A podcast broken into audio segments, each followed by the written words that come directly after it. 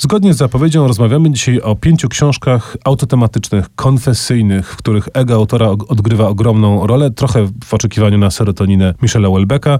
I zaczynamy od Małego Oszukaństwa, bo to właściwie nie jedna książka, tylko z pięć.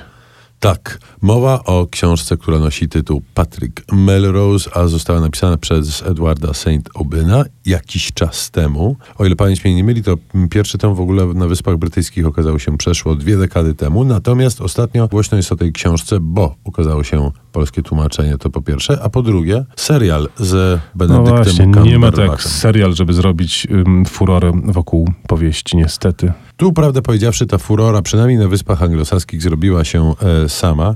Książka też wyszła trochę przed serialem w Polsce, ale nie wiem, czy została właściwie zauważona, bo to książka fantastyczna, absolutnie wybitna. Od razu ostrzegam, że książka tylko dla dorosłych i tylko, ha, nawet dla bardzo dorosłych czytelników. Bo, bo to nie jest przyjemna lektura. To nie jest lektura przyjemna, bardzo jest tam dużo przykrych e, scen i jest to... Przykre to chyba delikatnie powiedziałeś. Bardzo. I to jest właśnie ten typ literatury, który dzisiaj przewodniczy piątce z literatury. Bardzo konfesyjne, bardzo auto.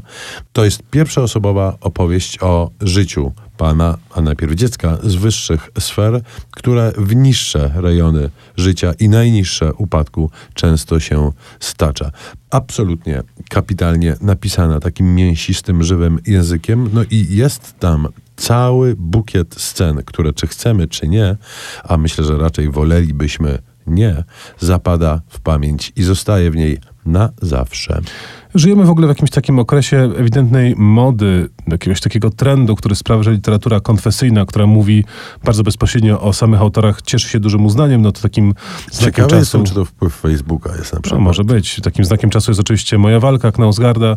Natomiast do rąk czytelników polskich trafia właśnie taka hiszpańska odpowiedź na tego rodzaju literaturę. Ale nim trafiła do naszych rąk, rozumiem, że e, zamieszała sporo na Półwyspie Iberyjskim Tak, właśnie. to ogromny, ogromny sukces wydawniczy i komercyjny. Powieść, powieść, książka nazywa się Ordesa. Jej autorem jest Manuel Villas. I to jest właśnie taka konfesyjna opowieść o swoim życiu, której takim punktem wyjścia i właściwie takim trochę leitmotivem jest opowieść o stracie, o odejściu rodziców, o takiej nieprzepracowanej traumie po zgonie tych no, jednych z najważniejszych osób w życiu. To jest rzecz, która to właśnie nie jest powieścią, nie jest też dziennikiem, nie jest też pamiętnikiem sensu stricta, tylko takim właśnie ciągiem opowieści o tym, co y, autora w życiu spotkało. To właśnie używam słowa autora, nie narratora świadomie, bo to jest ewidentnie autobiograficzne i tego Wilas nigdy nie ukrywa. Na końcu w ogóle serwuje trochę swoich wierszy. Są tam zdjęcia, są tam różnego rodzaju epizody, które układają się w całość, no taką dość zaskakującą.